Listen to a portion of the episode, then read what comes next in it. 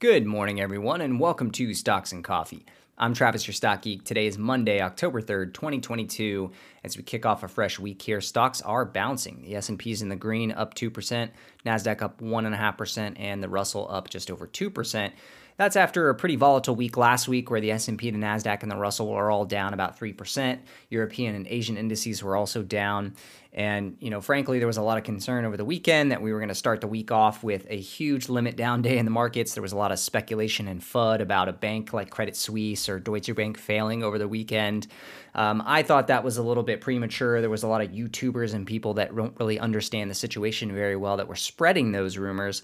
Now, it is true that Credit Suisse is facing a bit of an existential crisis. The stock is down 60% year to date. They've had some serious setbacks being involved in things like the Wirecard fraud, the Archegos blow up where they lost 5 billion. So, it's not without its issues. Credit Suisse's earnings have been in decline in recent quarters. There's a big question over, you know, what's going to happen as interest rates keep rising. That's hurting the investment banking side and the trading side. They do have a private wealth business and a high net worth banking business. That's a pretty good franchise. Obviously, that's why the bank's been around for more than 100 years. So, you know, whether or not that survives is a question. I don't think this is the next Lehman. I don't think it's going to create a cascade financial crisis like we saw back in 08. I do think it is possible that you could see a restructuring of Credit Suisse, and a year from now, the bank could look very different. And, you know, it could create some contagion fears in Europe if that does happen. We see a lot of the European banks trading under 0.5 price to tangible book. So when we look at banks like Deutsche Bank or Unicredit, those are trading at fairly low valuations. And we have seen the credit default swaps, the price that traders pay to insure against a bond default, we have seen those going up. And they did go up a lot in 08 and 09, but the levels that we see today are up, but they're nowhere near what we saw in 2008, 2009. So it's important to remember that. The other major key difference between now and 2008 and 2009 is that the financial system is in much stronger shape from a capital position. Banks have much higher common equity tier one ratios than they did back then. As a result of all of the legislation that's been passed in the past decade, banks have had to build their capital buffers up quite a bit. So I'm not expecting an Armageddon scenario, but it is going to be an interesting month here in October. We know that we kick off earnings season in about two weeks.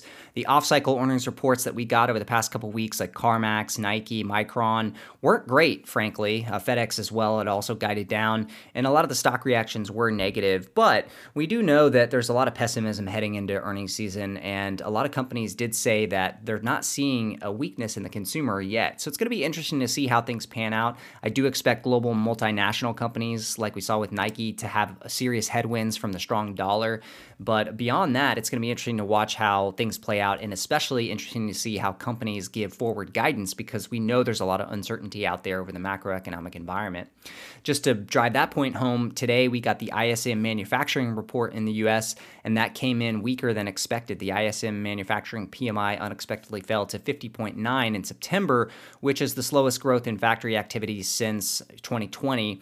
And that actually is probably good news for the market because it means that even though we're seeing a weakening manufacturing sector, that could suggest that the pressures on the supply chain side are coming down. And it could actually create a condition where the Fed is more likely to pause at some point this year on interest rate increases if we do see significant signals the economy is weakening. So, in that sense, bad news is good news, at least in the short run for the market. Later this week, actually on Friday, we will get the September jobs report in the US, so I'll, all eyes will be on that as a major economic signal as well. Our weekly unemployment data shows that the job market really doesn't seem to be weakening too much yet, but we'll have more detail when we get that monthly report on Friday, so the market will be closely watching that. And moving over to the individual stock side, we see broad based strength in energy stocks and material stocks in particular. Those sectors are outperforming today, with crude up 4%. There's rumors out there that OPEC may be looking to cut as much as 1 million barrels of daily production, which would help bring the supply demand balance back in, in line.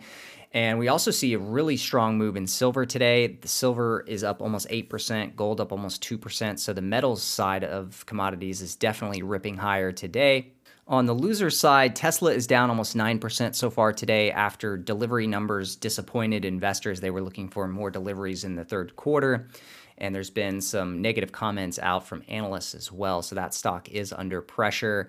And we see Blue Apron, the former meme stock, down 45% today after news from the company that Joe Sanberg has not closed his strategic investment. The $56 million investment he was supposed to complete by the end of September has not been completed. And Blue Apron is now looking to sell up to $15 million worth of stock in the open market to try to give them more runway on the liquidity side. This was something that I had flagged last week as a potential risk, given the fact that we had not seen any documents indicating the strategic investment from Joe Sanberg had closed. And frankly, there's been a lot of weird stuff happening with Sanberg and his purported investment in Blue Apron. He had never closed the second tranche of the investment he had announced in May. They tried to renegotiate it over the summer. He was supposed to close by September 1st. It didn't close then. Then it was supposed to close by the end of September. It obviously didn't close.